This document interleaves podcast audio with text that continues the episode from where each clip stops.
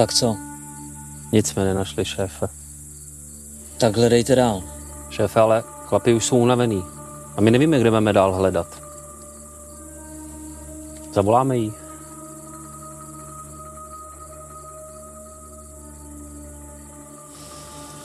Dobře, zavolejte Saře. Sara Polak je archeoložka a antropoložka vystudovaná na Oxfordu. Je odborníkem na umělou inteligenci a historii. Dnešním dílem začínáme sérii mnoha dílů, ve kterých bude Sara naším hostem a ve kterých se tematicky dostaneme od historie vzniku peněz až po budoucnost na. Tak se pohodlně usaďte a dobře poslouchejte, protože je opravdu co.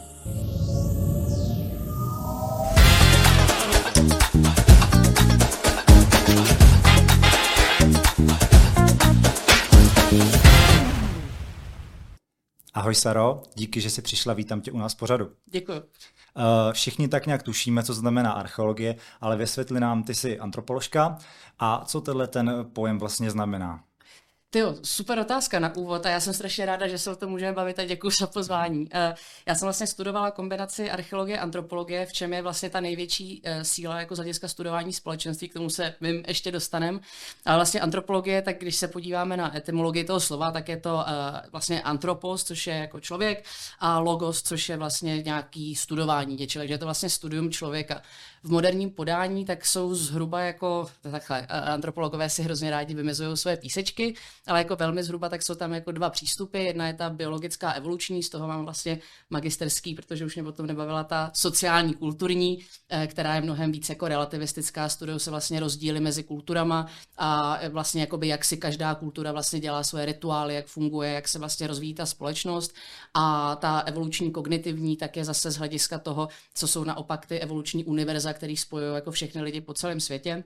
Uh, antropologie víceméně tak se jako velmi často zaměřuje buď na uh, vlastně etnografický studium, takže to, že prostě maník jede někam mezi kmeny a prostě kouká se na to, jak fungují, pak si dělá pečlivý zápisky, fotí to a pak předstírá, že tomu rozumí.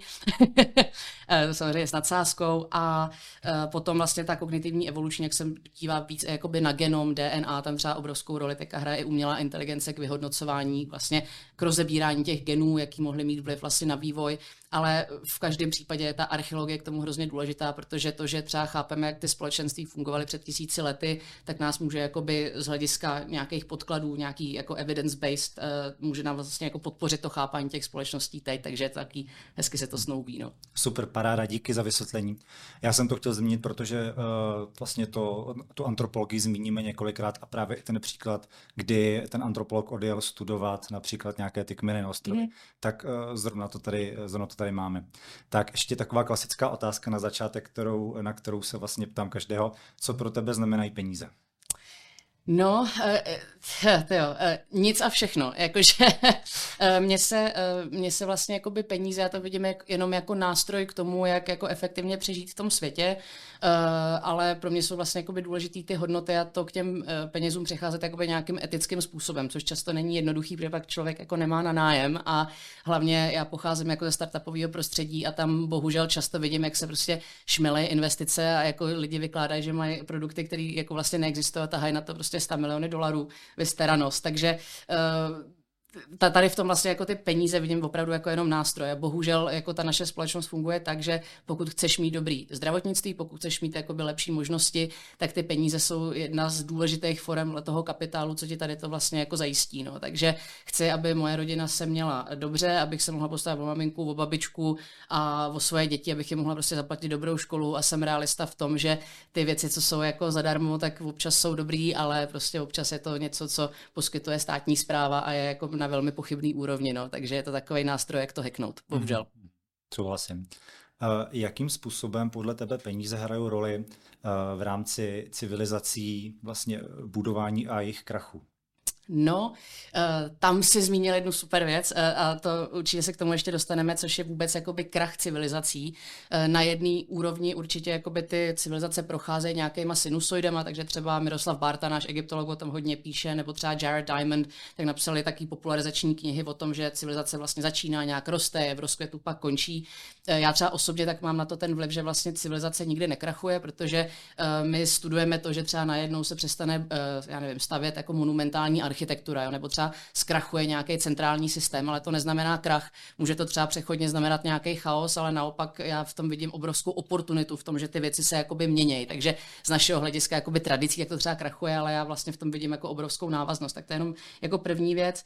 Ty peníze v tom hrajou vlastně tu roli, že oni jako definují do určitý míry tu hodnotu, že my jako lidi tak jsme pořád nepřekročili, aspoň dle mýho názoru, eh, svůj evoluční stín v tom, že my mentálně pořád vlastně žijeme v kmenových jako uskupeních.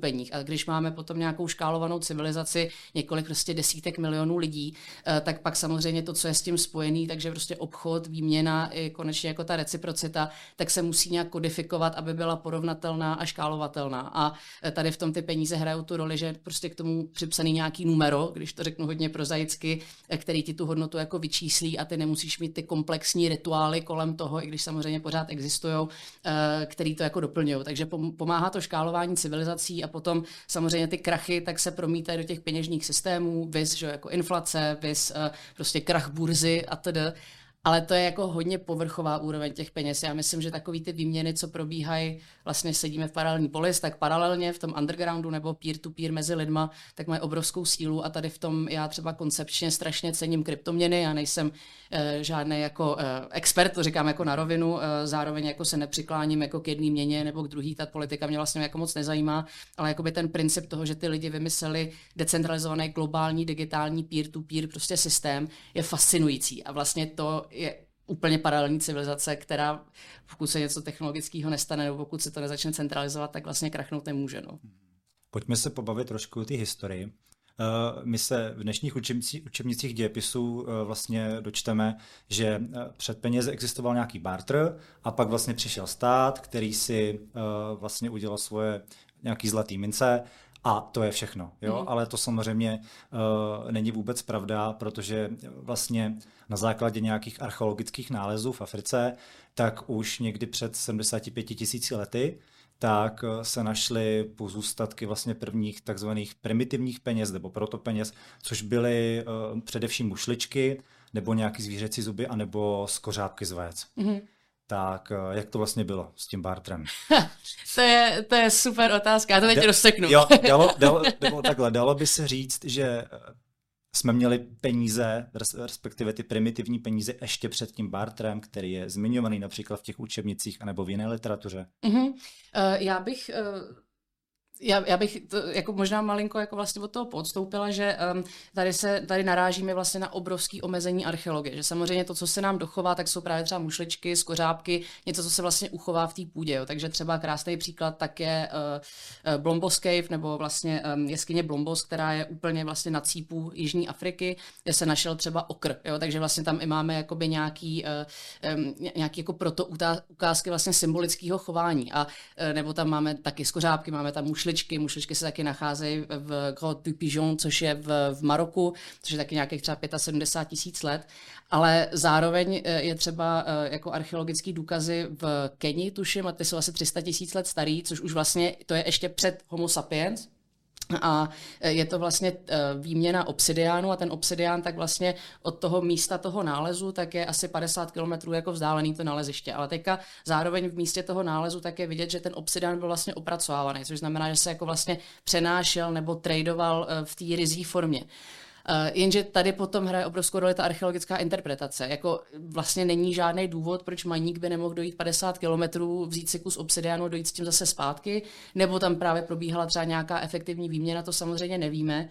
Uh, já to vlastně vnímám tak, že aby jsme pochopili princip peněz a jakou roli vlastně hrajou ve společnosti, tak se musíme podívat právě na vývoj našeho mozku, protože spojený s tím je uh, vývoj jazyka a vývoj vlastně jakoby nějakého numerického systému, který nemusí být zaznamenaný. To je taky obrovský bias vlastně v historii, že uh, já když třeba vidím taky ty uh, jako teorie třeba za začátku 20. století, jo, tak není prostě náhoda, že uh, jako původ peněz nebo původ toho barteru tak se připisuje buď tam, kam jezdili antropologové studovat, typu Bronislav Malinovský, že do Polynézie, uh, nebo je to někde uh, třeba uh, v tom Levantu, takže tam, kde poprvé vzniklo zemědělství, a nebo je to v místech, kde je třeba jako uh, obsidian nebo lapis lazuli, protože to jsou neorganické věci, které se prostě dochovají.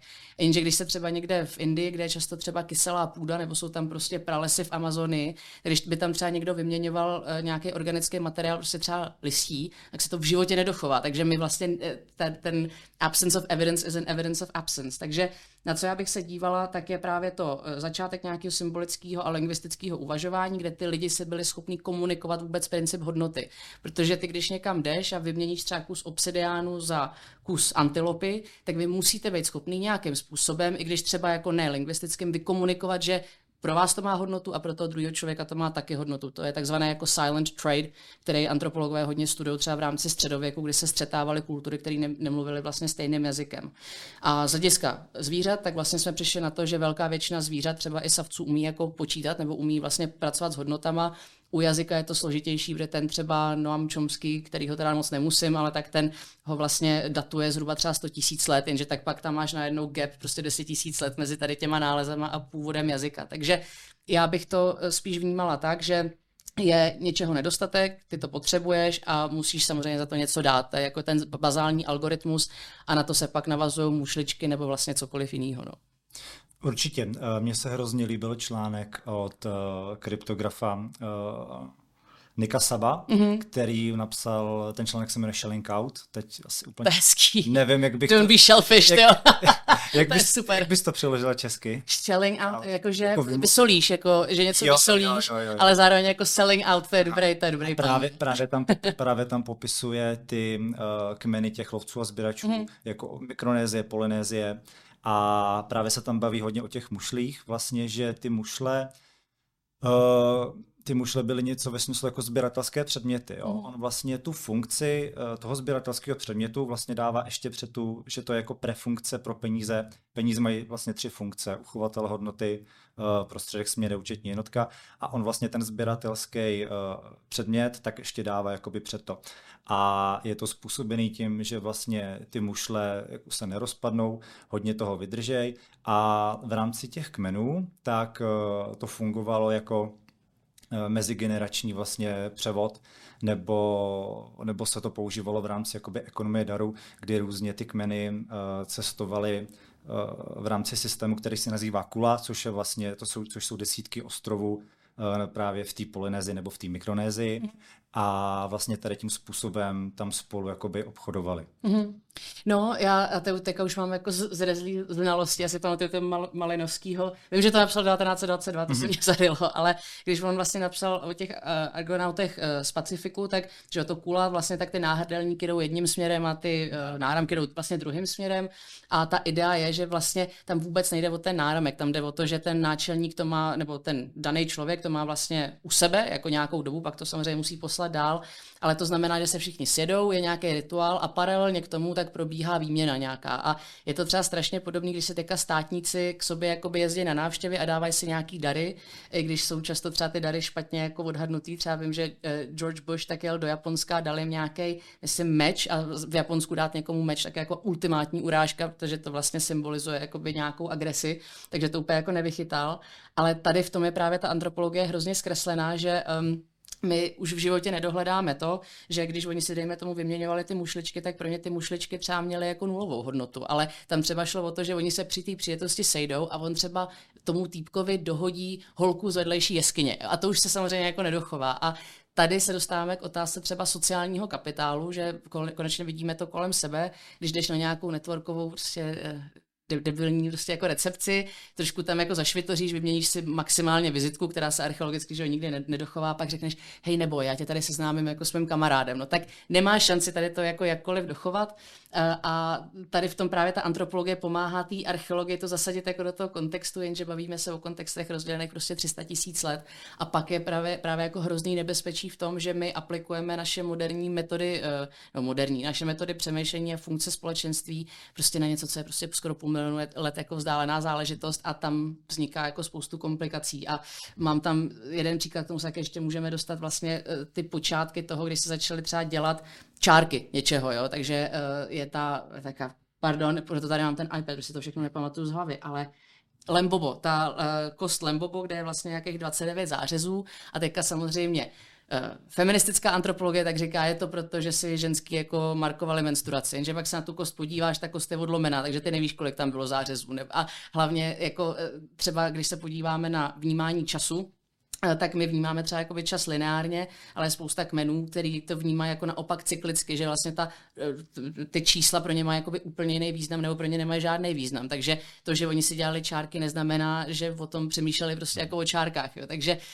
je, je to velký problém a tady k tomu tak si myslím, že třeba může právě pomoct uh, umělá inteligence, kde nazbíráme obrovské množství dat vlastně z celého světa, budeme hledat třeba nějaký paterny, které jsou na první pohled třeba jako neviditelný, kvůli tomu, že máme nějaký kulturní bias a teďka jsem přeskočila od Šumavy k Tatrám to, to je to ADHD, no, jak jsem ti říkala. tak já teď nevím, na co mám jako úplně odpovídat, ale, ale jedna věc mi utkvěla v hlavě, ty jsi říkala, že eh, ty mušle pro, eh, pro ně možná neměly žádnou hodnotu mm-hmm. a o tom tam právě krásně píše Nick, a ten říká vlastně, že uh, v té době tak vlastně jediný, o co ti šlo, tak bylo přežít. Hmm. V tom smyslu, že uh, ob, jako nejobecnější smrt byla jakoby uh, smrt z hladu. Hmm. Že prostě například jakoby migrovala, migrovala zvěř a teď vlastně ty si neměla co lovit, pokud jsi nic nevypěstovala, tak si prostě byla v ohladu. Mm. A právě uh, tam vysvětloval to, jakým, jak je možný, že ty lidi věnují ten svůj čas tomu, že prostě hledají ty mušličky, někde je loví, potápí se pro ně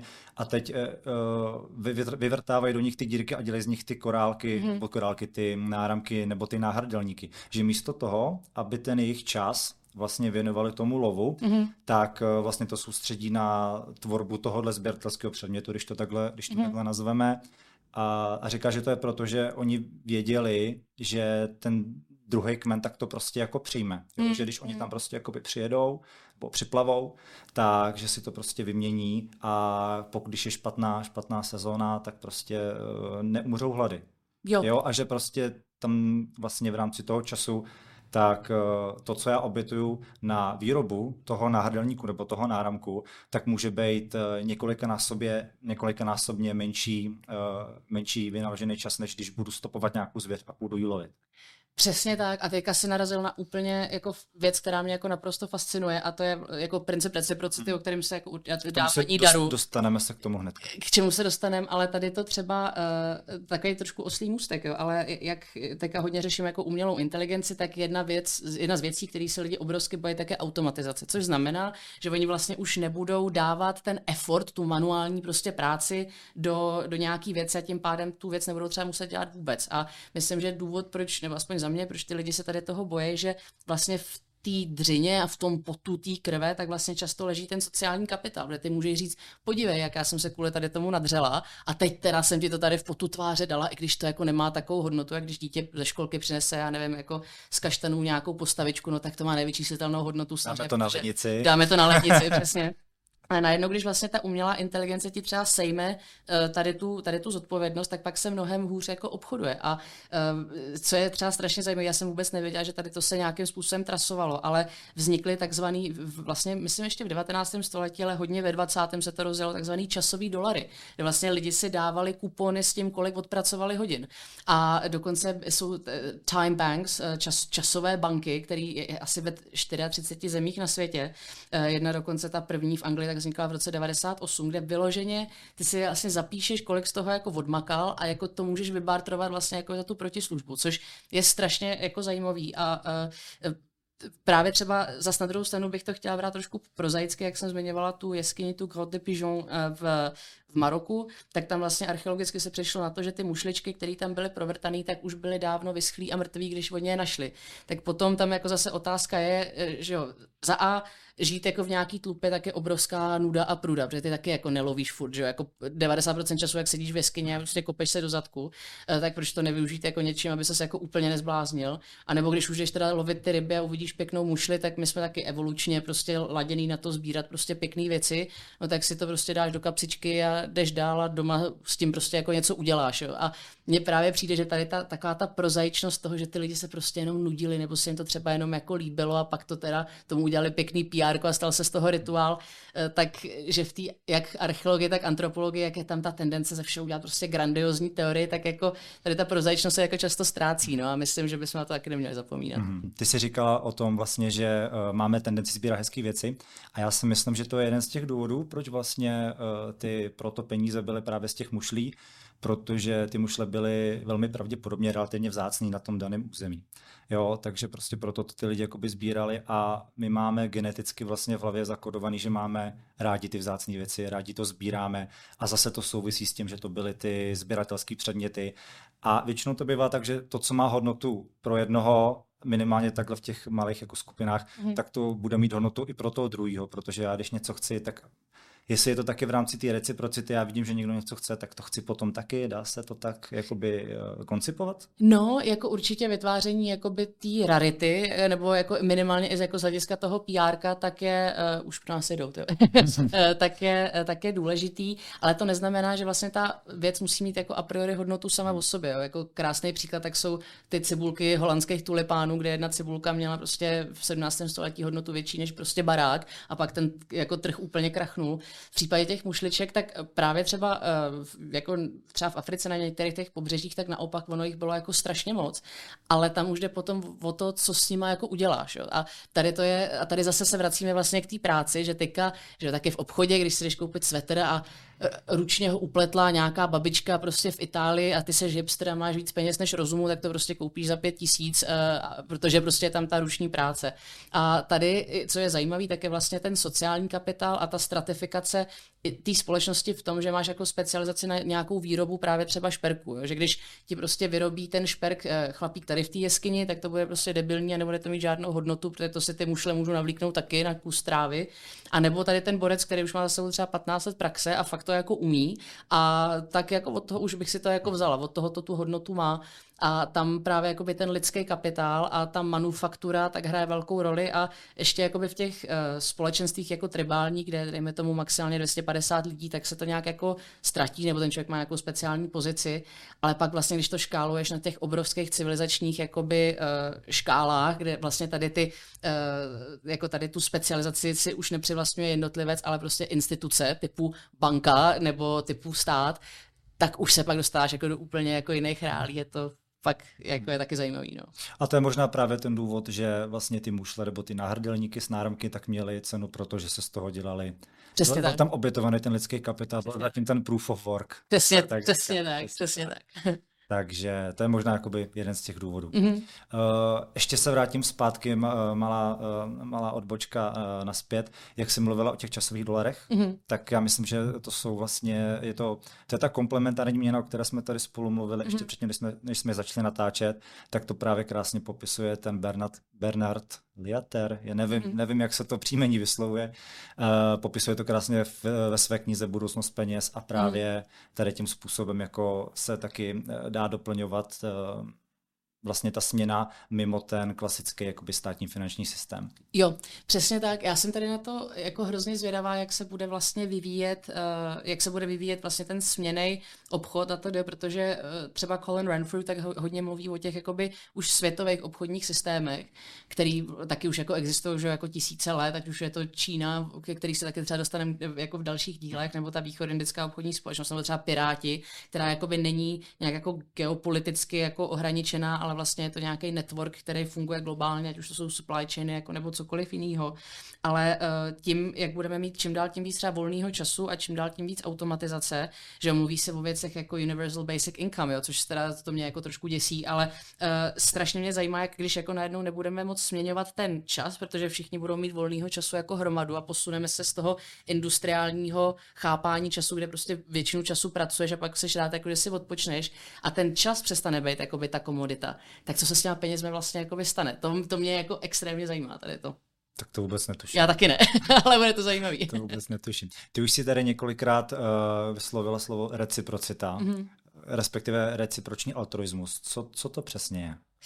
Reciprocita, uh, já bych možná zůstal u té reciprocity, Aha. že uh, ty, a ty to máš úplně to perfektně načtený, ty bys taky mohl, antropolog. No, určitě.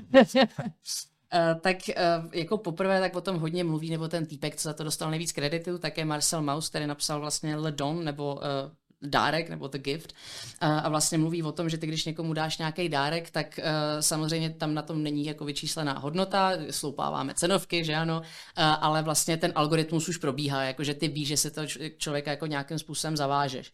A třeba nádherný příklad jako v moderním pojetí tady toho, tak všem doporučuji Daniel Miller, tak napsal super knihu o Unwrapping Christmas, kde on vlastně datově analyzuje, jaký hodnoty dárků se dávají během Vánoc a vlastně jak na to to má třeba vliv buď ten vztah, anebo e, i ten pokrevní vztah, že prostě pokud ti ta tetička zrovna jako neodkázala 3 miliony dolarů, tak jako ty budeš investovat víc e, do dárku pro maminku obecně, než jako pro tetu, že jo.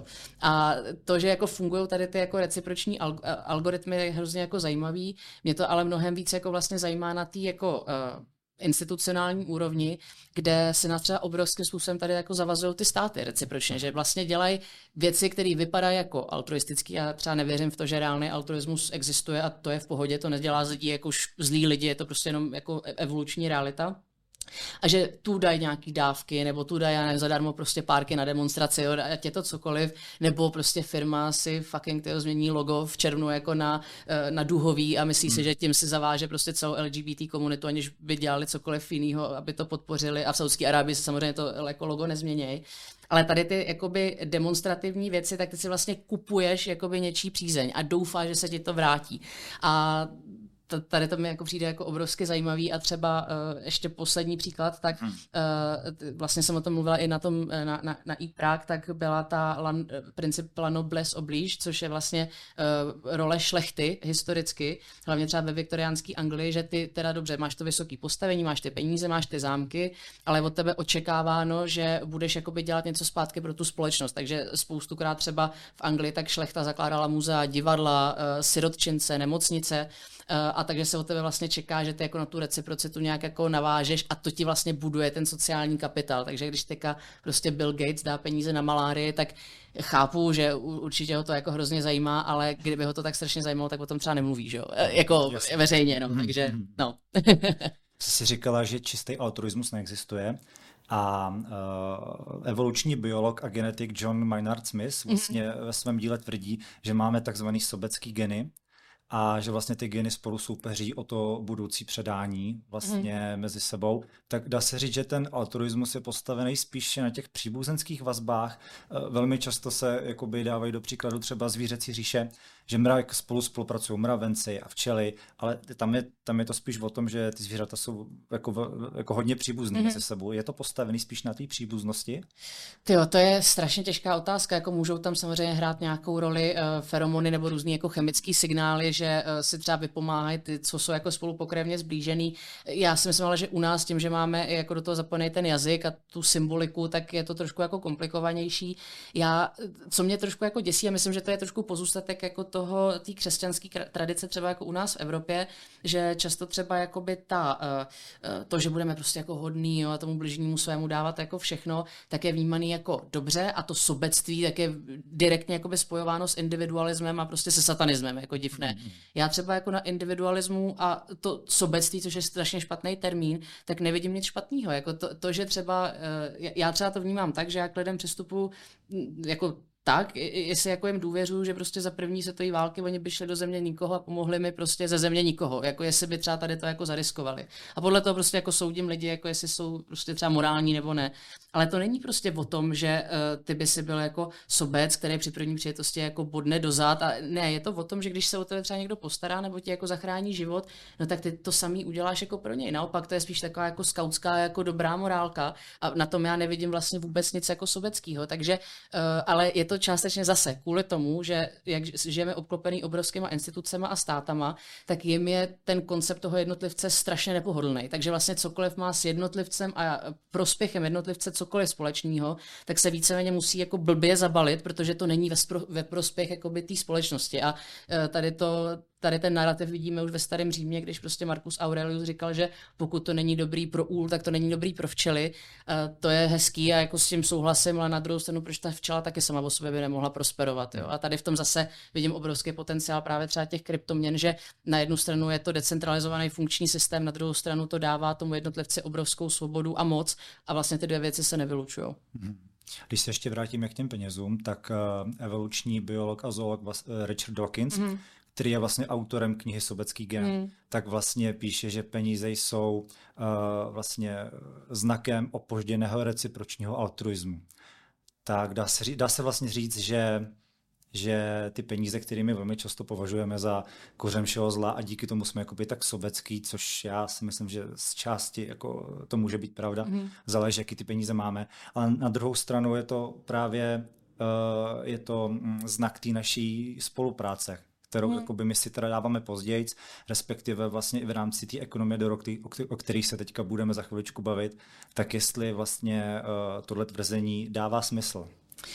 Jo, tak Richard Dawkins, uh, takhle, jednou mě málem v Oxfordu srazil na kole, takže já mám k němu jako ještě, ještě, ještě vroubek, jo, ale uh, takhle, to, to z, z jakého hlediska ho nejvíc respektuju, tak je memetika, jo, takže vlastně, protože za A miluju mými samozřejmě, ale za druhý to, že vlastně on dává na velmi podobnou plošinu uh, uh, jakoby evoluci nápadů a jako jaký nápad vlastně evolučně přežije, uh, tak jako jaký gen přežije, tak se mi jako hrozně líbí, že tak jako hezky snoubí jako tu kulturní, tu evoluční část uh, antropologie.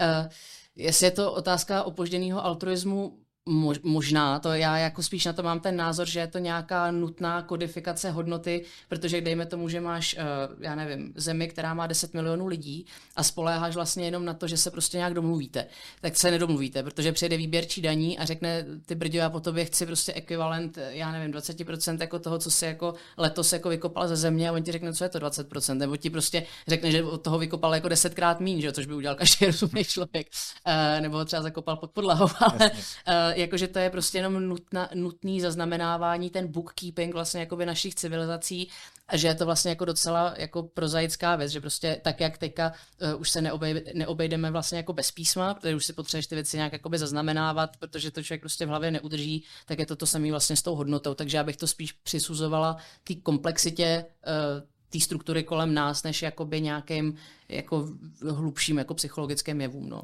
Já ti rozumím, ale jestli tady není rozdíl právě mezi tou naší společností, mm. že mhm. nás tady hrozně moc, a mezi tou společností těch kmenů, kde bylo mhm. třeba pár desítek lidí, a bylo to právě, bylo to právě o tom předání té hodnoty, kdy ta hodnota znamenala právě to, že, jakoby, že neumřeš hlad. Peníze ještě v těchto kmenech tak vlastně nefungovaly tak, jak je známe, že eh, vyjdeme ven a prostě uspokujeme naše ne úplně ty nejzákladnější potřeby, samozřejmě, že ano, ale prostě kupujeme si věci, které se nám líbí, ale tam to vážně byla jakoby otázka života a smrti, tak jestli právě ty peníze uh, díky tomu recipročnímu altruismu jakoby uh, nefungovaly takhle. Mm, to, je, to je velmi dobrá poznámka. Já tady v tom, a tady udělám, to, to, není, to není self-promo, spíš jako jenom, abych ukázal, jak je to jako hrozně komplikovaný, že se tomu snažíme jako věnovat, tak my na ČVUT jsme teďka založili um, výzkumnou skupinu, která se vlastně zaměřuje na simulaci jako komplexních společenských systémů a vlastně jak se vůbec civilizace a společnosti rodě, jak se jako rozpadají a tedy. Tady v tom je třeba strašně zajímavý Danbarovo číslo, že vlastně to, čeho my jsme evolučně schopní pojmout jako velikost skupiny, tak opravdu jako má nějaký strop a je to vidět i na sociálních sítích, jakože máme prostě pět tisíc kamarádů nebo followerů, ale prostě reálně jich znáš jako sto. Uh, ale vlastně co mně přijde jako škoda, že často taky ty raný uh, antropologové, antropologové, včetně právě třeba Malinovského, tak vnímali tady to jako větší primitivismus a že vlastně jako by ty lovci sběrači se měli jako nějak hůř, ale co, co, k čemu jako archeologové docházejí, že naopak oni se měli jako perfektně, že jako mnohem větší otázka života a smrti, tak byly třeba uh, raný zemědělský společnosti, protože tam, když se ti jeden rok neurodí, tak jsi opravdu v hajzlu. Uh, ty, když jako jeden týden neulovíš kudu, no tak si jdeš dát nějaký borůvky vlastně jako jsi relativně jako v klidu agradeço. A ty tam ty peníze nepotřebuješ, protože ty nemigruješ jakoby přes tak jako velký vzdálenosti a víceméně ty by si za ty peníze stejně koupil jenom to, co ten druhý kmen už třeba jako má, no tak si vezmeš rovnou tu věc a vlastně vyřadíš jakoby ten eh, redundantní jakoby článek, což v tomhle případě jsou ty peníze, o který by hlavně se ani jako nikdo nechtěl starat. Jo? Ekvivalentní eh, příklad z moderní doby je, že když se eh, startupy snaží dělat třeba umělou inteligenci za každou cenu a pak, stačí, že, pak zjistí, že by jim třeba stačilo digitalizovat to, co mají na papíře, tak to samé samý vlastně, aspoň z mýho pohledu, fungovalo tady v těch společenstvích. Takže já myslím, že vlastně úplně tu nejdůležitější hodnotu ty peníze tak hrajou v počátcích těch škálovaných společností, což je zhruba třeba 10 tisíc let jako před naším letopočtem a a mezi třeba ještě tři tisíce let před naším letopočtem, tak tady je to okno, kde vlastně se dávaly dohromady tady ty úplně jako random tlupy začaly domestikovat a najednou ty vlastně i máš jako větší výběr z toho, co vyměnit. Protože ty, když vyměníš tu krávu, tak ty jsi tu krávu musel zdomestikovat, ty jsi musel odchovat, ty jsi musel krmit, ty jsi musel vypěstovat ty věci, které vlastně jakoby krměj a to už potom jako není ekvivalent, že to vyměníš za jedno prase. To už potom za to chceš jako něco, co ti vlastně vyčíslí tu hodnotu a hlavně jakoby ty, uh, jako ty výměný stezky tak najednou byly jako mnohem frekventovanější a potkávali se lidi jakoby z jiných kultur, pro který nemá tu hodnotu ta kráva, protože oni ji nemají, tak oni nevědí, co do toho jde práce. Tak ty už na to chceš dát jakoby tu cenovku, protože jim chceš ukázat, jako, co to sakra jako znamená. A takže bych to možná přesunula od těch jako proto tribálních společností tady v tom aspektu spíš jakoby tady do toho neolitického kontextu. Mm. No. Mně se to ještě líbilo z toho důvodu, že vlastně Juraj Karpiš, což je slovenský ekonom, mm-hmm. tak velmi často popisuje peníze jako paměť dobrých skutků. Mm-hmm. A mě to dřív nějak jako extra ne, že bych to nechápal, nebo dávalo mi to smysl, mm. ale přišlo mi to takový random, prostě jako říkám, jo, tak to dává smysl, tak udělám něco, nějaký dobrý skutek mm. a dostanu za to ty peníze, nebo to předám, jo. Mm. Ale právě tady proto, tady, tady potom vlastně, potom Dawkinsovi, který vlastně uh, napsal tuhle větu, že je to ten opožděný reciproční altruismus, tak mi to najednou jakoby dávalo daleko větší smysl a líbí se mi to daleko víc, jakoby, mm. a už právě chápu, chápu daleko víc tu větu, že peníze jsou jakoby paměti dobrých skutků, že to jsou to ty záznamy, vlastně, mm-hmm. který teda jako my v hlavě samozřejmě neevidujeme tak jsou to ty záznamy, uh, jak jsme někomu pomohli, nebo jsme pro ně vytvořili tu hodnotu a za to jsme dostali ty peníze. Jo? Že to mm. peníze je to uznání těch dobrých skutků, kterými jsme pro někoho udělali. Mm-hmm. Tam, eh, tady to je strašně zajímavý, jako zajímavý úhel pohledu a tady právě zase se vracíme k tomu bordiovskému eh, jako sociálnímu kapitálu, mm. jakoby ten kontext té výměny. Jo? Když já udělám třeba někde přednášku nebo jako něco pro někoho udělám a on mi za to nečekaně pošle 30 tisíc, tak já si řeknu, hej, super, můžu zaplatit nájem, paráda, to jsem nečekal nečekala, to je jako krásný. Když ale jako budu někde makat prostě jako měsíc za kasu a dostanu 30 tisíc, tak vlastně ta transakce je stejná, ale jako je ten kontext toho je jiný. A musím říct, že tady v tom, a nechci do tomu zavřenout tady v tom díle, protože vím, že se k tomu budeme vracet ještě jako v jiných dílech, ale kontext je to zajímavý. E, právě třeba v Anglii, kde vlastně i třeba Marx a Engels tak začali psát jako, že ty svoje jako komunistické e, záležitosti, že tam třeba ta vrchní šlechta, která už opravdu jako ty staré peníze, které už je má jako dlouho, tak tam se o penězích jako zpravidla vůbec nemluví. Jako je to naprostý tabu, že třeba zeptat se někoho, kolik vydělává peněz, tak prostě je to nemyslitelný a i, i třeba se to promítá jakoby do těch obchodních jednání, že tam jako e, nepřijdeš jakým těm americkým stylem a řekne, že jo, tady to stojí prostě 2000 liber, ty nejdřív jdeš prostě na 10 obědů a s kamarádíš se a popovídáš se o svém psovi a o počasí a dáš si spolu 10 piv a pak teprve opatrně se zeptáš, jestli by tomu člověku nevadilo, kdyby teda ty si vyfakturoval za tu službu jako něco. A je kolem toho takové jako hrozný taneček, že eh, vlastně jakoby v některých kontextech ta výměna eh, těch peněz je vlastně pohlížená jako špinavá. A myslím, že hodně toho udělala ta industriální revoluce a to, že peníze jsou třeba spojený jakoby s kapitalismem eh, obrovským způsobem, ale není nic špatného na tom jakoby chtít peníze, jo, a jako že prostě přežiješ líp, jako, tak, jako co je špatného na tom, že chceš, aby tvoje rodina přežila líp, ale tam se právě vracíme k dalšímu zajímavému antropologickému fenoménu a to je princip nějaký redistribuce a to, že máme prostě jako omezený, prostě omezený zdroje zdroje. A samozřejmě ten narrativ je takový, že i když se tisknou peníze jak na běžícím páse, eh, takže vlastně jako těch peněz je omezená nějaká ta husická káť, ale když si někdo jich jako veme hodně, tak ten zbytek jako jich má málo. A teďka se samozřejmě demonizuje ta špička pyramidy, že jo? Elon Musk je miliardář, je to píčus, prostě uh, nově vzniklá prostě kryptošlechta, tak, tak jsou dementi, protože prostě najednou mají peníze, no protože prostě byli chytrý, byli ve správný čas na správném místě, místě umějí, s tím pracovat. A že vlastně ty lidi, co jsou v nedostatku, tak vždycky je jich samozřejmě většina, to tak jako bude prostě vždycky, a demonizují a priori jakoby tu špičku té pyramidy. A e, to se nám potom promítá obrovským způsobem do politiky a vzniká vlastně za mě úplně zbytečný taneček jako okolo hodnoty a přerozdělování jako e, zdrojů, když vlastně jakoby ten paralelní systém je vlastně krásně evolučně elegantní, ale prostě bohužel je to zavalený do levice a pravice, no, pro toho řadového občana, což je škoda. To se vysvětlila naprosto krásně a vlastně část toho bude vlastně tématem i našeho dalšího rozhovoru. Super. Takže nechám že si to necháme. necháme, si to, necháme si to na potom. My už jsme tady nakousli ten obchodní systém Kula. Mm-hmm. Uh, tam vlastně vznikaly i takzvaný potlače, což byly mm-hmm. vlastně, dá říct, takový, takový neolitický jarmarky. Dalo by se to tak říct, že vlastně lidi se, lidi, lidi se sejdou a vyměňují si vlastně věci v rámci uh, generosity. Se v rámci, v rámci co to česky? Štědrosti. V rámci štědrosti a tak nějak jakoby se předhánějí vlastně kdo, kdo komu daruje víc a líp a kvalitnějc. Tak, jo. Uh, řekla bys nám k tomu něco?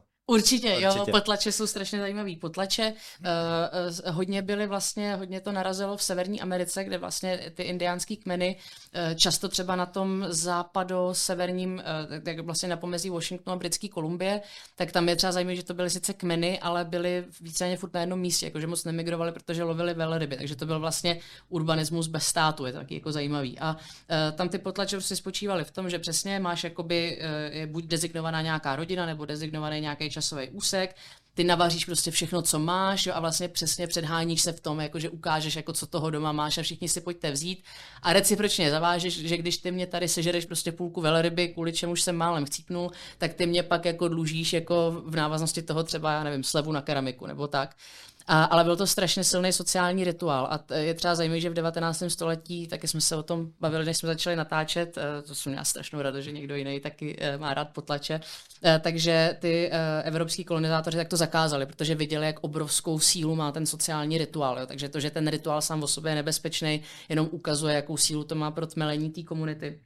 A uh, takže ty potlače jsou hrozně zajímavý, ale zase jako my to vidíme všude kolem nás, jo. Jako když prostě jsou Vánoce, no tak jasně, že si můžeš dát, já nevím, jako jídlo do mikrovlnky, že ale ta maminka, nebo ať jsme genderově korektní, tak tatínek, jo, když tady to nemám jako ráda, uh, tak prostě navaří, že jo, když přijdou sousedi, tak jako jim dáš to nejlepší cukroví, hmm. jako dáš jim to nejlepší víno, uh, abys jako, a není to jako vychloubání, ale jako chceš je pohostit a zároveň jako chceš ukázat, že teda ta rodina má třeba jako nějakou úroveň, jo, nebo uh, když uh, se dělá prostě Halloween, no tak jako v Americe, jak si vyvěsíš prostě 150 lampiček, abys měl víc než ten soused vedle, protože chceš ukázat, jak prostě to hrozně prožíváš, jo. A e, já si myslím, tady to není ani tak známka konzumerismu, což myslím, že se milně jako za to zaměňuje. Je to prostě otázka toho, že ty lidi, když už krucifix dřou jak koně, jako většinu svého života, no tak pak jako v angličtině jako they want something to show for it, jako chceš jako za to něco ukázat, tak chceš jako samozřejmě si nebudeš to doma syslit sám pro sebe, jako chceš jako ten svůj sociální kapitál nějak solidifikovat, aby ostatní o něm věděli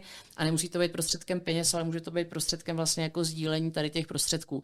Takže já třeba nevidím rozdíl mezi potlačem a to, když eh, třeba nějaký miliardář věnuje prostě peníze na sirotčinec, jo? Mhm. protože vlastně ty uh, jako velmi jako veřejně a velmi, a na tom není nic špatného, naopak, jako je to velmi důležitá součást jako naší společnosti, velmi veřejně prostě dáváš jako velkou část toho, co máš doma, někomu jinému, abys vlastně jakoby ukázal, že můžeš, abys jako ukázal jakoby svoje dobrý úmysly a děje se to všude kolem nás. No. Mm. Jinak, co se ještě týče těch potlačů, tak uh, podobné zvyky přetrvaly až dodnes a objevují se zejména v azijských zemích, konkrétně v Číně kde se nazývá tuším Kvanči a je to o tom, že eh, v business kruzích, tak když podnikatel někomu daruje nějaký dar, mm. tak ten druhý eh, podnikatel je eh, vlastně zavázán tomu druhému a musí to oplatit. A pokud se to, pokud se to neoplatí, tak se to bere jako naprostá urážka a většinou takhle končí jakékoliv spolupráce do budoucna. Mm-hmm. Tady to je hrozně zajímavá věc, vůbec jako ta reciprocita třeba v biznisu a ty tanečky, co se kolem toho jako dělají, že eh, často třeba, když eh, najímáš jako novýho člověka, jako třeba v rámci HR, tak ho vezmeš na oběd, že? když ho třeba pohovoruješ jako úplně poprvé, nebo potom, když už se jako třesete eh, pravicí jako ohledně, ohledně smlouvy a jako neexistuje to, že jakoby ten za, jako potenciální zaměstnanec by platil ten oběd, jo? nebo když jsou právě třeba Vánoce, eh, tak eh, dáš svýmu nejlepšímu klientovi prostě flašku vína, jo? Nebo, eh, nebo ho pozveš třeba na vánoční večírek. A třeba jako vánoční večírky, tak jsou taky jako tím moderním symbolem toho potlače, že za A je to taková ta filantropická součást té firmní kultury, že dřeme vás tady z kůže, ale potom jako hej, pizza party, jo? Jako, jako dáme si, pozveš jako všechny klienty a tady v tom je třeba strašně zajímavý jako důvod, proč třeba máme CRM, jako CRM systémy nebo taky ty vůbec jako customer relations, že tam jde o to, že ty vlastně jakoby sčítáš ten sociální kapitál toho člověka, díváš se na to, jako jak často třeba s tebou interaguje, když už je to potom na velkých škálách a podle toho ho vlastně jakoby odměňuješ. Takže je třeba strašně i zajímavý, jak se potom tady to promítá do těch technologií. No. Rozhodně. My jsme se tady teda bavili na začátku o tom, že peníze slouží nebo sloužily jako nějaká pojistka teda uh, před smrtí, respektive před tím hladověním, mm-hmm. ale to není je jediná vlastně jejich funkce. Uh, ty peníze taky sloužily například k vyrovnávání nějaké krevní msty nebo k usmíření uh, sousedních klanů v rámci svatby. Mm-hmm. Uh, řekneš k tomu něco víc?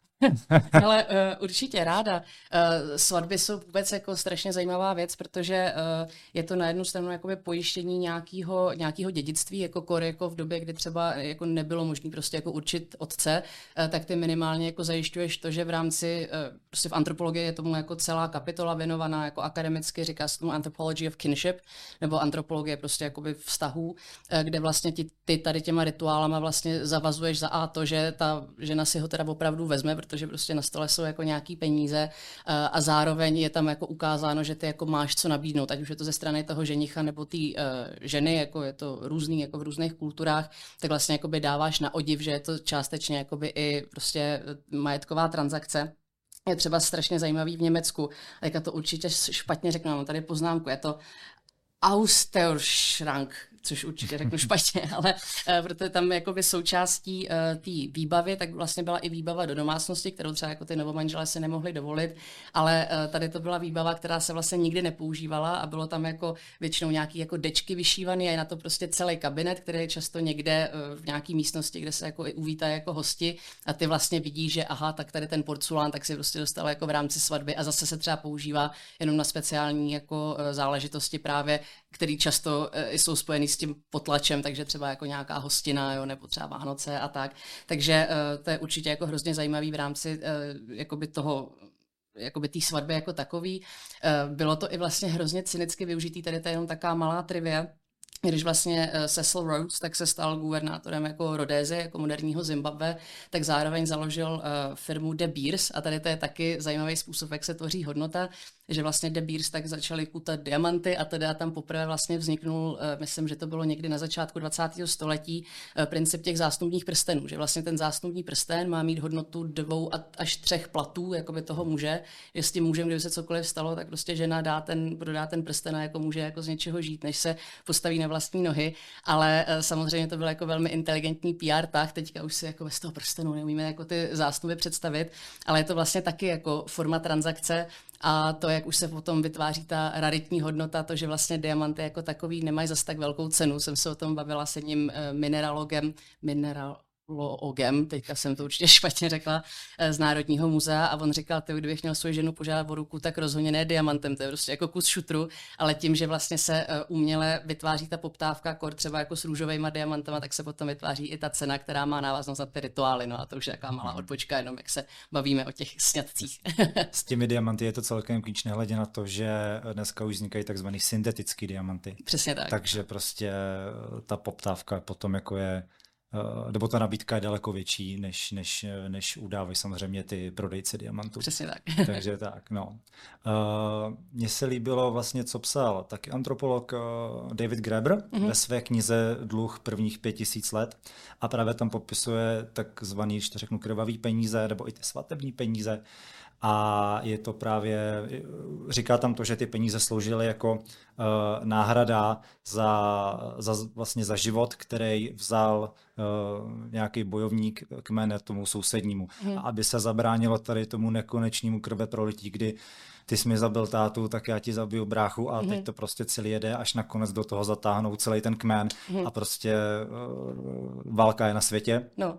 Mezikmenová alespoň tak eh, právě ty peníze sloužily jako vyrovnání. Mm-hmm. Jo, sloužilo to něco jako uh, žádný peníze nemůžou nahradit ten život a bylo to uznání nějakého toho dluhu, který, uh, který vlastně, um, který vzniknul tou smrtí.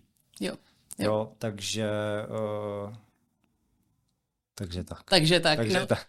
Hele, ne, ty jsi jako krásně nahrál, protože my zrovna dneska, tak eh, než jsme začali točit tohle, tak jsme tady točili podcast s chlapíkem, který vlastně založil eh, takový jako startup, ale jako ohledně pojištění a eh, hodně se to týká právě třeba pojištění jako v případech úrazů nebo nedej bože jako úmrtí a celý pojišťovácký systém tak je založený na tom, že ty se vlastně snažíš teda finančně pojistit vůči tomu, že se třeba někomu blízkému něco stane. Je to vlastně způsob jako vykoupení z té společnosti, že ty, je to vlastně strašně evoluční, ty ztratíš uh, taky ekonomickou jednotku jako v rámci té rodiny. Jako když se to řekne fakt tak mm-hmm. blbě, samozřejmě jako smrt je jako strašná, ale tam se právě i počítá s tím, že když ti najednou umře někdo, kdo prostě vydělává velkou většinu peněz jako v té rodině, tak ty musíš jako, a tady se dostáváme vlastně na začátek toho podcastu, kde ty peníze jsou vlastně hack, jak přežít v té jako společnosti, bohužel, uh, tak uh, ty potřebuješ jako mít nějakou kompenzaci, kde i tak se vlastně jakoby schopná přežít. Jako, takže eh, tady to s těma bojovníkama je jako určitě jako antropologický fakt, ale vlastně fakt jako zajímavý tady to potom propojovat s tím moderním světem, že se to otiskává třeba jako ve víc jako byrokratických scénářích, ale je to tady pořád. No. My jsme tady lehce naťukli ten barter, probrali mm. jsme tady ekonomii, ekonomii daru. Co taková ekonomie dluhu? No, ekonomie dluhu. Um, Ještě je, no. já jenom uh, doplním, právě to píše uh, ten David Graeber, říká, že vlastně všem těm penězům předcházel dluh. Mm. Jo, že vlastně jsme nevynalezli první ty peníze, ale že prostě jakákoliv směna probíhala na nějaký dluh ve smyslu dej mi tady eh, jabko, který si vypestoval a až já budu mít, tak ti to jako někdy vrátím. A bylo to prostě v rámci, v rámci těch blízkých komunit, což vlastně může souviset s tím Donbarovým číslem, mm. že uh, já jsem schopný si víceméně zapamatovat to, co kdo mi dluží, ale uh, pouze na určitém jakoby počtu, počtu obyvatel uh, v rámci toho kmene nebo té malé vesničky. Tak, tak. tak jak, to, jak to vlastně probíhalo? Uh, je tady, eh, jako možná bych úplně jako začala tím, že tady se bavíme o spoustu jako zajímavých termínech, že jako barter, reciprocita, dluh a td.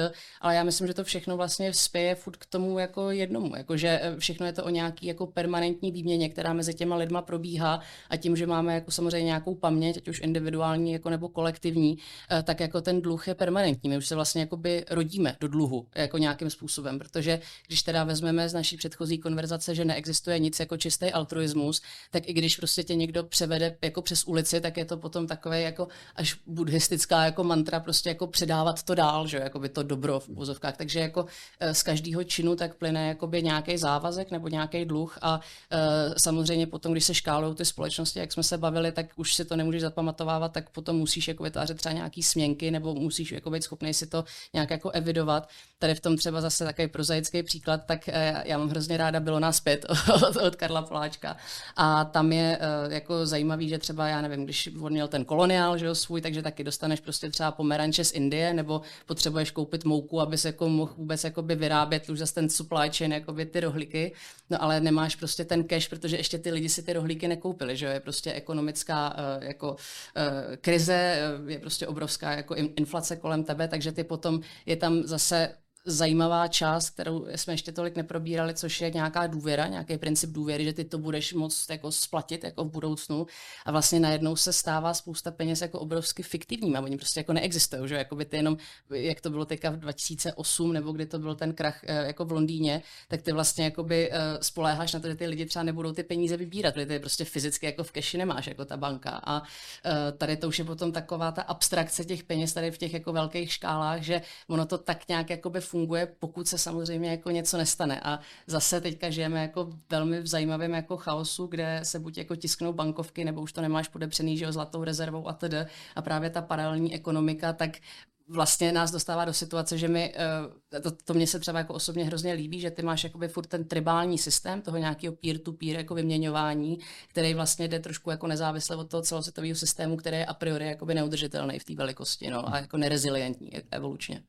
Ty jsi řekla, že peníze neexistují, že je to vlastně abstrakce.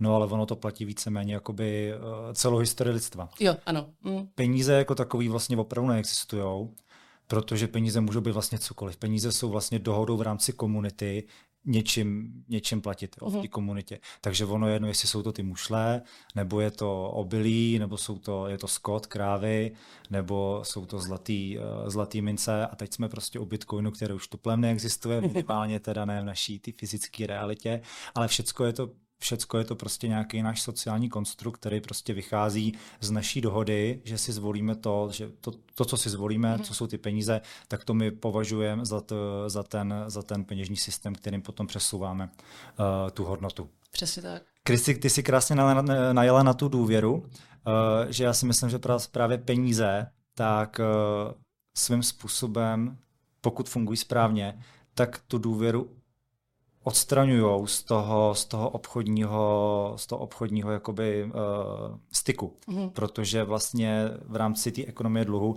já jsem například musel věřit tomu, že pokud uh, tamhle Tomášovi něco poskytnu, nějakou službu nebo produkt, tak je mi svým způsobem zavázaný, že mi to má v budoucnu splatit. No ale když mi to nesplatil, tak uh, pokud žijeme teda v nějakém tom relativně malém kmenu, tak tam, uh, tam, já, tam si pamatuje, kdo co komu dlužil a pokud on mi to nesplatil, tak samozřejmě on riskuje to, že bude tou komunitou jakoby zavržen, protože tam většinou se určitě dodržovaly jakoby nějaký nepsaný pravidla, ale takhle, uh, takhle jakoby, uh, ve větších společnostech, jako byly třeba první státy, tak už bychom na tom dluhu takhle fungovat nemohli. Říkám, možná to souvisí i s tím Donbarovým číslem, že si to nepamatujeme. Samozřejmě uh, už vznikaly první zápisy na ty hliněné destičky a tak podobně, ale ty peníze jsou ten, eh, ten pravý ten settlement vlastně té transakce a uh, svým způsobem tu, uh, to, tu důvěru ve správném smyslu staví na druhou stranu. Mm-hmm. Že mhm. prostě bez těch peněz by to nešlo. Říkám to správně, tak nějak. Jo, vlastně ty peníze tady to uh, hrozně ulehčují do určitý míry. Uh, a vlastně tady je jako i hrozně zajímavý vidět, jak je, jak je to všechno jako propletený, jo, což je samozřejmě jako by ta, ten problém v archeologii, v antropologii, že narazíš na peníze a pak se prostě propracuješ až jako k Vánocům. Uh, tak uh, je to velmi úzce spojený právě třeba i s počátkem nějakých jako zákonníků. Takže prostě třeba Hammurabiho zákonník, tak je, jak jsme se taky mm-hmm. bavili, tak je prostě jako z velké části o tom, že uh, jako budeš dávat třeba jako správnou míru toho a toho, anebo že budeš prostě platit svoje dluhy. Ostatně je to zažraný i jako v desateru, jo? jako nepokradeš. Jo? To, jako, to jsou vlastně jako evoluční báze, kde uh, ten nějaká ta dobře jako velící elita, ale jakoby i, ten, i ta společnost to jakoby nějak jako instinktivně cítí, že bez tady těch věcí to prostě nejde. A nejde to z, jako bez nich, eh, ne kvůli tomu, že se byli nějaký prostě super vyvinutý, jde to kvůli tomu, že jsme prostě zvířata a tak, jak šimpanzi si vyřizují účty, tak my si vyřizujeme účty. A jako idiomaticky se to propisuje vlastně i do našeho jazyka, že dobrý účty dělají dobrý přátelé, že vlastně v momentě, kdy ta transakce proběhne, tak je to vlastně jakoby vyřešený. A když je to jako čím od emočnější to je, to je, že prostě pošleš jako těch 30 tisíc měsíce jako máš hotovo, tak tím je to vlastně jako zdravější, že pak jako si můžeš jít na pivo a už jako nemusíš přemýšlet o té reciprocitě, která jakoby běží jako v tom pozadí. Takže tady z toho hlediska eh, je to jako velmi zajímavý a jako právě třeba jako to propojení s tím zákonníkem tak je, hmm. tak je jako super. A eh, tady i z té obrovské části tak třeba vnímám teďka tu obrovskou erozi, jo, zase, zase jako kryptoměny nebo blockchain, tak jsou spíš jako um, sociální změna, jakože třeba teďka, když se podíváme na korupci, jo, ať už je to prostě čapí hnízdo nebo cokoliv jiného, kradou všichni, o tom si jako nedělám iluze, já jsem tady v tom jako velmi nepolitická, ale uh, že vlastně najednou uh, ty, jako ty občani, tak vidějí, že tam jakoby ten transakční systém jako nefunguje. Ty dostaneš své peníze jako poslanec, ale ty to jakoby hackuješ nemorálním způsobem, že vlastně jakoby vytahuješ eh, často z peněz daňových poplatníků. A tam jako nejde o eh, daně nebo nedaně, tam jde vlastně o to, že ty jakožto třeba pracující matka, eh, tak prostě ten finančák se na tebe došlápne, vytáhne z tebe vlastně pod nátlakem jakoby ty peníze, protože vlastně ty nemáš tu volbu, ale potom vlastně část toho koláče, co jsi ukrojila, teďka už je jedno, jestli to jsou mušličky, kus antilopy nebo prostě český koruny, tak si vlastně někdo jako nerituálně a jakoby oklikou jako mimo ten rituál, tak vlastně jakoby přivlastní. A vlastně jakoby nemá na to právo a vstupuje do toho jako ta třetí strana. A to není jakoby otázka eh, jako 21. století, to je otázka toho, jak funguje naše společnost, že když někdo někomu něco vezme nebo ukradne, nebo jako nějak se k tomu propracuje za neúplně jakoby morálních, etických jakoby způsobů, tak vlastně jemu to ubírá ten sociální kapitál. Jenže často v těch tribálních společnostech, tak tady to by bylo obrovským způsobem potrestáno, protože ty ty lidi máš pořád na očích a víš přesně, kdo to je, no tak ho prostě vykážeš jakoby z kmene a on, že ho chcípne, se o sebe nemůže postarat. Ale když máš fixní instituce, že ty víš, že i když vyměníš toho týpečka, tak ta instituce, která to dovoluje, je tam furt, no tak pak ten stát prostě jako nemůže fungovat. A tady vidím to největší pnutí mezi technologiemi, které tady to všechno ztransparentňují a vlastně ukazují ty reálie toho, jako jak to funguje a potom těma institucemi, které už jako nejsou schopný kvůli tomu přežít, protože historie lidstva, tak je z obrovský uh, jako míry historie toho uchovávání informací vlastně jako v malých kapsách, aby se to jako nedostalo ven, jako taky ty, vidíme to i v deskovkách, prostě jako Dominion, že jo, intriky, nebo tady ty prostě všechny věci, tak eh, vlastně tradičně to bylo tak, že často nejenom ty elity, ale jako prostě skupinky lidí, tak si jako prostě syslej ty svoje jakoby způsoby, ty svoje hacky, eh, ty způsoby, jak se vlastně obohatit na tom systému. A když se to nikdo nedozví, tak je to v pohodě. Že to najednou všechno transparentní a ty lidi vlastně to bezpráví jakoby vidějí, eh, tak potom vznikají prostě revoluce. No. A tady to mi přijde jako obrovsky zajímavý společenský dopad toho hackování vlastně té hodnoty, toho dluhu a té reciprocity. Dá se říct, že vlastně eh, tady ta redistribuce toho bohatství, respektive kupní síly, tak přišla s prvními formami státu, když to takhle řeknu, kdy se prostě privatizovala ta tvorba a ta distribuce těch peněz a třeba se zavedly daně, Eh, no, určitě. Já eh, myslím, že a zase je to můj osobní názor, jako tady těch teorií jako na to je spousta, ale uh, když se podíváme třeba na Hobbes nebo Locke nebo i třeba Adam Smith, tak takový ty 17. 18. století, tak se hodně začínají jako zabývat jako tou formou toho státu, minimálně jako v tom západním kontextu a tam se právě začíná třeba opakovat slovo komunita nebo taká ta abstraktní společnost, jo, nebo třeba sociální kontrakt. Jo. To jsou takové ty věci, kde vlastně ty dostáváš ty pravidla, co máš dělat, pokud chceš jako žít jako v té funkční společnosti. Takže určitě s tím státem je to obrovsky spojený a uh, je to s tím obrovsky spojený. Yes, jsem se zamotala jsem pro sebe. Dalo by se teda říct, že těm penězům s nepřímou směnou eh, předchází ten dluh? Eh, to je, je to, co popisuje David Graeber, je to, je to pravda, nebo je to tak? Určitě. Aspoň na různých územích samozřejmě, jako všude to není stejný, ale jako dává to smysl z toho antropologického pohledu? Ano, eh, a Polány, eh, který je skvělý antropolog, tak tady o tom vlastně hodně mluví, že jako v rámci reciprocity tak jako vzniká i ten dluh, ale jako ty těma penězma nebo tím skutkem máš jako vlastně možnost to vyrovnat. Eh, když se, ono je tady to třeba i strašně zajímavé, když se podíváme na to, jak vznikaly náboženství. Ty vlastně jako by třeba koncept odpustků nebo koncept třeba toho, ty když přijdeš do egyptského nebe a teďka tam jsou ty známé váhy, že ty dáš to své srdce na tu jednu váhu a teďka se to vlastně vyvažuje jakoby těma jakoby těma, těma skutkama. To srdce, když se prostě propadne, tak se propadneš jako zároveň taky, nebo takový ten soudný den, že kdy se vlastně sčítají všechny ty jako dobrý skutky, špatné skutky, tak to je všechno prostě otázka jako velmi bazální výměny, protože jak státy, tak náboženství chápou velmi dobře, že pokud chceš jako efektivně manipulovat s lidma, tak musíš jít úplně na tu dřeň, na to, co spojuje všechny lidi eh, bez rozdílu kultury, jazyka, což je do obrovské míry ta reciprocita vlastně a ten závazek vůči jakoby něčemu většímu a to, že z toho toho chceš vytřískat to nejvíc. Takže jako ty, i když víš, že budeš mít třeba chudý život, tak minimálně prostě díky tomu té doktríně toho Vatikánu se budeš prostě jako chovat slušně, protože doufáš, že aspoň až přijdeš do toho nebe, tak si řekneš, uh, takhle uděláš prostě, eh, jak to bylo na té kosti, uděláš ty čárečky, řekneš, podívej se, jak jsem na tom dobře a teďka se můžu mít jako i po smrti krásně a vlastně celý, všechny tady ty společenské systémy tak na princip té reciprocity a to um, vlastně toho dluhu tak spolíhají. No. Mm-hmm. Dalo by se říct, že ta ekonomie dluhu probíhá pouze v rámci toho jednoho kmene, ale pokud spolu obchodují jakoby různý kmeny, tak tam už dochází právě například k tomu bartru, pokud nejsou spolu domluvený, že si nemění určitý peníze, jako tomu bylo v té Polynézii s těmi hmm. mušličkami, takže si mění, já nevím, my tady máme nějakou úrodu, ovoce a my tady máme, my děláme super šípy, šípy s lukama, tak je ten barter postavený spíše na té eh, na spolupráci jakoby dál. Je to, uh, není, tam, není tam ta společenská soudržnost. Není tam samozřejmě příbuzenstvo, ale čím, čím je to dál, řek, já to možná řeknu blbě, ale čím je člověk blíž k té rodině, tak se chová jako komunista, mm. a čím je dál, tak se chová jako kapitalista, ale to samozřejmě jako je přirozená věc. A mm. já nemůžu věřit někomu z toho vedlejšího kmene, mm. že pokud uh, mu něco poskytnu, takže mi to někdy vrátí. Velmi pravděpodobně ne. Takže dá se říct, že ten barter probíhal spíše takhle mezi kmeny a v rámci toho kmenu těch jednotlivců uh, fungoval spíš, uh, fungovalo spíš to darování, respektive ten dluh? No, eh, tady to je velmi zajímavý třeba v tom, že uh, vlastně v subsaharské Africe tam je jako několik kmenů, který uh, jako byly podrobeny jako velmi detailní et, jako etnografický studii, třeba ty Kung, což je jakoby ten dominantní kmen tam v té tam v oblasti. A tam třeba je zajímavý, jak se vlastně třeba schazují úspěchy třeba těch nejlepších lovců jako v rámci toho, v rámci toho, v rámci toho kmene. Takže když je třeba Uber, prostě úspěšný lovec, namakaný, prostě místní Schwarzenegger jde a prostě porazí obrovského kudu, tak vlastně jako on pak sám o sobě a zbytek toho kmene říká, hele, ty si vlastně tak zase nic moc jako nedokázal. A on je vlastně ten poslední, co si vezme z toho kudu, který on sám ulovil to maso.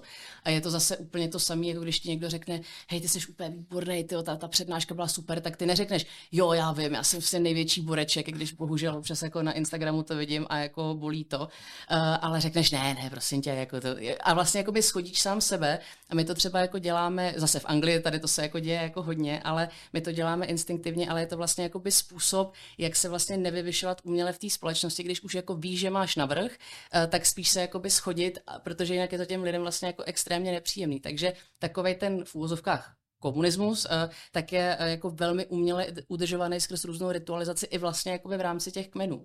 A tam, ty, co jako popisuješ, jako tak ta, čistě ta proximita, jo, tak ty, když seš, dejme tomu, jako v římském impériu, který třeba velmi aktivně eh, obchodovalo s Čínou, ale tam aspoň jako podle dochovaných jako, uh, uh, jako historických záznamů, tak minimum Římanů tam kdy jako dojelo, pokud jako nějaký. Takže ty, když vlastně obchoduješ s někým, koho nevidíš, tak samozřejmě s ním jako neudržuješ ten dlouhodobý vztah a víš, že se to váže jenom na tu jednu konkrétní transakci.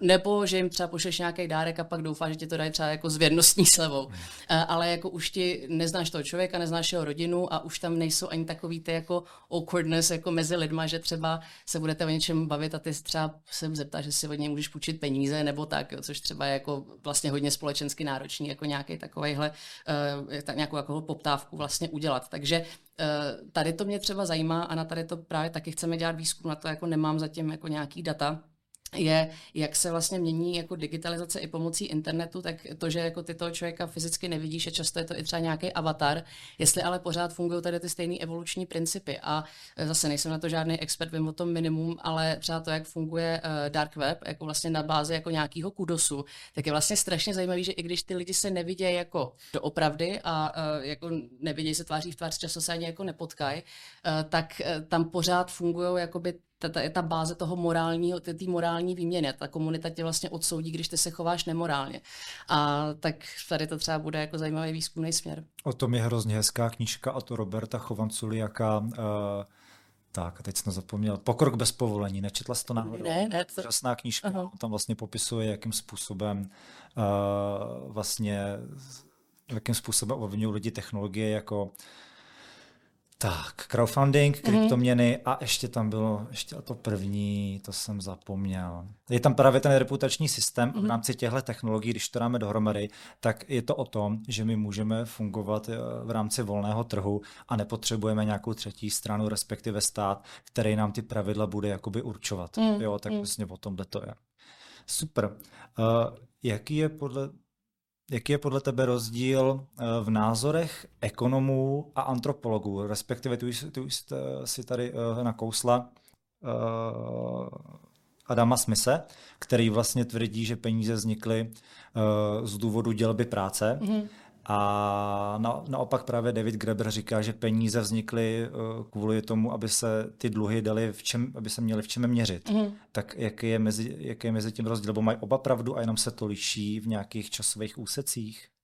Já myslím, že se to ani jako nevylučuje. Teďka jsem si připomněla, jak jsem se předtím ztratila, co jsem vlastně chtěla říct. A je to, děkuju, to je ta mhm. dělba práce, eh, že vlastně jako i v momentě, kdy se, eh, kdy se jako by víc jako ten člověk jako specializuje, že třeba často v těch kmenových uskupeních, tak ty se samozřejmě jako specializoval, ale jako ve finále jako by všichni věděli, jak co funguje. Takže když přišla jako by nějaká ultimátní krize, tak ty lidi si vlastně mohli jako vypomoct. Eh, když jako už se hodně rozšíří ta civilizace vlastně, nebo jako vzroste jako by ta společnost a máš jako velmi úzce dělenou práci, tak ty se stáváš jako by závislých na jiných lidech. Jo? A eh, takže dejme tomu, já se třeba podívám na sebe, tak já mám tady tablet, což je super, ale já samozřejmě nevím, jak si ho vyrobit. A teďka ve světě, kdy najednou prostě nejsou tablety, tak já se ho nevyrobím a najednou prostě jako nemůžu dělat jako svoji práci. Takže jsem vlastně závislá na tom supply chainu a tím pádem je člověk jako mnohem zranitelnější. Takže když z toho jakoby vypadne jeden článek, tak je to najednou obrovský problém. Takže jako tam ten sociální kontrakt jako za, najednou začíná jakoby nabývat jako jiných rozměrů a třeba potom, když je něco sexy nebo když něco získá hodnotu typu to, že je člověk jakoby programátor, no tak pak si může jako dovolit říct si prostě 200 tisíc měsíčně a když je někdo uh, neprogramátor, tak si to nemůže dovolit říct. A to je hmm. prostě jako jasná reflexe té hodnoty nebo té módnosti vlastně toho v té společnosti a co je třeba zrovna potřeba. V rámci jako ekonomů a antropologů, tak eh, třeba ekonomická antropologie to tak jako hezky snoubí. Eh, já ekonom samozřejmě jako nejsem, ale co vnímám jako rozdíl je, že antropologové nebo takhle, aspoň jako by to tak mělo být. Bohužel teďka antropologie je hodně i jako politicky motivovaná, že pokud jako nepíšeš o eh, genderu, tak nedostaneš grant pomalu, jo, což je jako, to je zase jiné, jiná story o akademické sféře, ale že ta antropologie vlastně jako nenadřazuje jeden systém jako na druhý, že se spíš jako snaží, na ně snaží jako dívat objektivně a říct, jako, že každý systém eh, vlastně v reflexi na to eh, prostředí, eh, tak je vlastně jako relevantně, jak jako relativisticky uspůsobený. V té ekonomii, tak co vnímám, aspoň za sebe jako outsider, um, trošku jako problematický, že tam vyloženě ty ekonomové říkají, takhle by to mělo fungovat, protože takhle jsme to statisticky vypočítali a to je prostě dobrý systém a je to taková podpůrná berlička uh, jako politiky a toho státu. Uh, a často se to potom, je to krůček od toho, aby se to vázalo na ty politické ideologie. Samozřejmě ne všichni ekonomové to vůbec, ale jako historicky, se podíváme i prostě na Hajka a to, jak ho prostě adoruje, že ta jako libertariánská část společnosti, tak jako to je třeba jako jasně vidět, nebo ta Chicago School a tedy. Uh, takže takže přijde mi to víc jako politicky zabarvený, a toho se trošku bojím, protože ten svět se mění tak strašně rychle, že eh, jakoby dávat jakoby nějaký doktríny, ať už ekonomický nebo jakýkoliv, je jak vlastně jako hrozně nebezpečný a jako jediný, co je konstantní, tak je vlastně ta evoluce, o který bohužel se třeba jako i tolik nemluví a jeden z důvodů, proč se o ní tolik nemluví, tak je shodou okolností to, co s tím udělala druhá světová válka s tím narrativem, že prostě najednou zmiňovat jako evoluci a společnost jako v jednom je strašně problematický a uh, takže s tím se ještě ten obor teďka jako rozpěl No. Hodně zajímavý.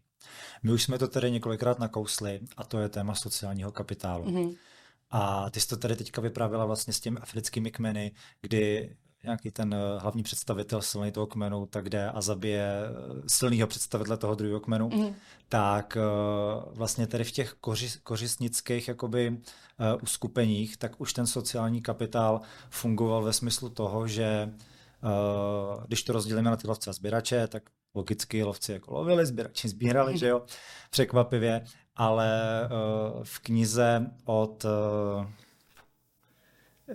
jak se jmenuje, Torstna Weblena, mm-hmm. uh, Teorie zahalčivé třídy, tak on tam popisuje vlastně, že uh, pokud si byl, pokud si byla vlastně na, uh, na topu uh, toho sociálního žebříčku, tak si v úvozovkách jakoby nemusela pracovat, když to takhle řeknu. Mm-hmm. Jo, že vlastně nepracovat v minulosti znamenalo, že seš teda jakoby, že seš někdo, že seš jako na vrcholu té hierarchie a necháš se vlastně, když to řeknu blbě, jakoby živit od těch ostatních. Mm-hmm. Jo, dá se říct, že to, tak, že to tak vlastně tak nějak bylo?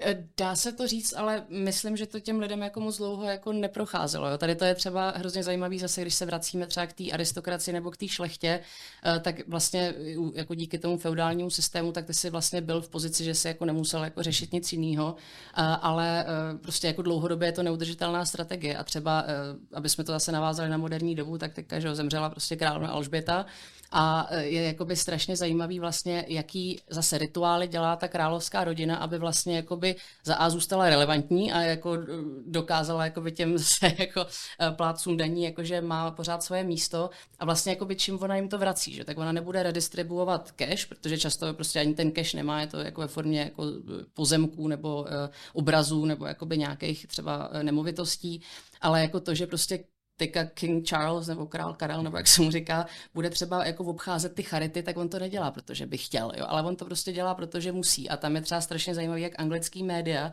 pečlivě počítají, kolik vlastně každý člen té královské rodiny udělal tady těch obchůzek. A když se třeba uh, ukáže, že princezna Eugenie jich udělala prostě jako míň, tak okamžitě ty média vlastně jako po ní jdou a říkají, podívejte se, ona jako by nic nedělá. Jo? A že vlastně tam je zase ten sociální kontrakt, že dobře, ty nemusíš do smrti jako pracovat, ale teďka kdyby se třeba prostě King Charles jako rozhodl, jako, že nebude obcházet vůbec nic, i jako třeba ten rituál toho královny na pohřbu, tak on musí vlastně do každé části vlastně Spojeného království, aby jako ukázal, že jako mu na tom strašně záleží, na to je prostě do Irska, do Walesu, kde prostě není nic, že ale jako do Skotska, aby vůbec jakoby udržel třeba tu zemi pohromadě. Kdyby to neudělal, tak by to bylo diplomaticky jako naprosto nepří, jako nepřístupný. Uh, nepřístupný? Nepřípustný, tak, pardon, moc mluvím. A je tady to třeba zajímavý v historii se podívat, když uh, Jiří IV., takže princ regent, tak on právě jakoby vzal na sebe tu, uh, tu pozici, že řekl, hele ty brďo, já jsem prostě král Anglie, jako kašlu na vás a budu si tady jako užívat a hrozně gambloval a chlastal a tak a pokud máte rádi historický sitcomy, tak doporučuji třetí řadu Černý změ, uh, Blackadder, to je úplně super, hraje ho Hugh Laurie, jak hrál House, je to úplně perfektní historický sitcom. No ale vlastně on potom to dopadlo tak, že te, nejenom teda zbankrotoval málem státní kasu, ale vlastně jak parlament, tak lidi se proti němu strašně otočili a uh, málem kvůli tomu jako skolabovala monarchie. Takže ty, ten lid tady to jako docela uh, vnímá, uh, média to vnímá a potom to jako opláce, když se to dlouhodobě neudržuje. No. V rámci toho sociálního kapitálu napadá ti ještě něco ve spojení s těmi kmeny lovců a sběračů? Nějakým, jak to, jestli to třeba nepopsal Bordie, říkám to správně Bordie, ve, ve svém díle. Já jsem to nečet, ale vím, že ty, ty jsi to studovala, tak máš tam ještě něco, na co, jsem, co je třeba zajímavý, na co jsem se nezeptal? Bordie byl zajímavý z toho hlediska, že on byl dokonce nějaký čas ve francouzské armádě v, v Alžírsku, kde to byla jako vlastně jejich kolonie, tak tam jako vnímal tu interakci mezi těma eh, kolonizátorama a těma jako místníma, ale jako bohužel my zase jakoby narážíme na ten problém archeologie s antropologií, že třeba můžeme teďka se dívat na to, jak fungují ty kmeny. Eh, samozřejmě, eh, co mě vždycky jako hrozně štve, když uh, lidi říkají, jo, tady ten kmen je nedotčený, tak ho prostě jako nechme. Prostě ne, tak jako všechno se nějak jako vyvíjí, jako ty kmeny se vyvíjejí a jako nechávat je v takových těch jakoby uh, jako chirurgických zkumavkách je jakoby docela, uh, mi přijde jako víc kolonizátorský mindset, než jako je reálně jako si to přiznat a kolonizovat je.